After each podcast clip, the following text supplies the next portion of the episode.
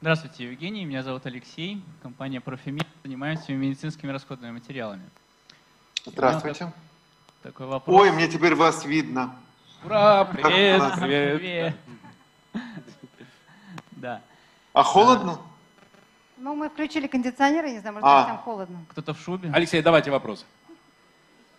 Так, вопрос. Э, Кстати, Евгений, не, не холодно там? Нет, все нормально.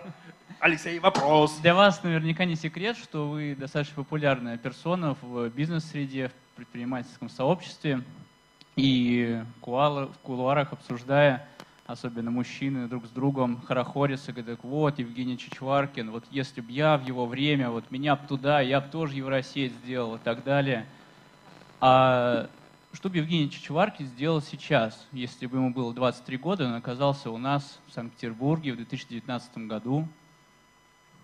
Мне крайне, мне крайне тяжело судить. В 20, если бы я, э, мне было 23 года, я оказался, то есть это я какого должен был, 90, Насколько я знаю, вы пятого- 23 года основали шестого. Евросеть. ну, даже чуть пораньше. А чем бы я занимался в Санкт-Петербурге? Не знаю. По ним- мне очень тяжело судить об этом. Ну, вы понимаете, я 10 с половиной лет а, не был, но как когда-то пел Баста, четкий пацанчик всегда найдет себе что-нибудь. А, не, не знаю, где что-нибудь продавал бы. Ну, вы- как вы считаете, добились вы такого успеха или с- с- соотношение Санкт- с ним? В Санкт-Петербурге думаю, думаю, что нет, э, потому что э, ну, все-таки, несмотря на э, то, что разница не такая, как там в 97-м, мне кажется, Москва дает больше финансовых возможностей. И, наверное, все-таки попытался что-либо сделать все-таки, наверное, в Москве. Совет А. такой, получается, двигаемся в Москву и ищем свое дело, так? Ну, я, мне очень тяжело советовать, я не имею никакого права советовать. Я не, не был 10,5 лет, я реально себя очень плохо представляю. Э, Ну, то есть, э, чем живет и...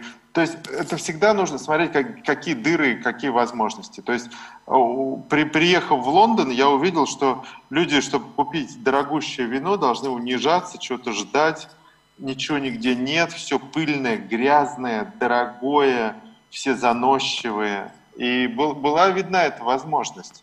То, что мы этот магазин вписали так аккуратно в рынок, и он растет. Э, То есть две винные компании э, в Великобритании растут быстрее, чем мы. А вот говорит о том, что это вот просто увидели правильно. Нужно потоптаться на местности и поймешь где-то. Кто-нибудь обязательно что-нибудь делает неправильно, плохо, глупо, или заносчиво, или слишком дорого. Это, ну, это всег- всегда так бывает. Евгений, А, Евгений, маленькую историю расскажу. А, В 2004 году я развивал проект «Улыбка радуги». Это дрогери. 150-250 квадратных метров, парфюмерия, косметика, бытовая химия. И знаете, как я принимал решение, друзья, о том, а, с каким ассортиментом открываться магазину? Евгений, я залезал в мусор а, в этих домах, э, рядом с этими домами, где мы планировали от- открыть магазин, потому что в мусоре я видел, чего там нет. И это мне говорило о том, какие тут могут быть ниши и чего люди на самом деле хотели бы потреблять. Это один из рецептов. Я не предлагаю всем залезать в мусор, но иногда бывает, что и в мусоре правда. Евгений, в общем, я услышал, предлагаете видеть ниши, и надо искать на территории, на месте. знаете, как Канасуки, Канасуки Мацушита искал электриков? Так, самых лучших. А, чтобы найти реально самых работающих электриков, он забирался на столбы и на самой, на самой верхушке приклеивал объявления. То есть абы кто просто их не мог прочитать. очень круто. Друзья, есть аплодисменты. не- Это, по-моему, не- это- это- крутой пример. Но это, это самое начало Panasonic, это первые годы Panasonic.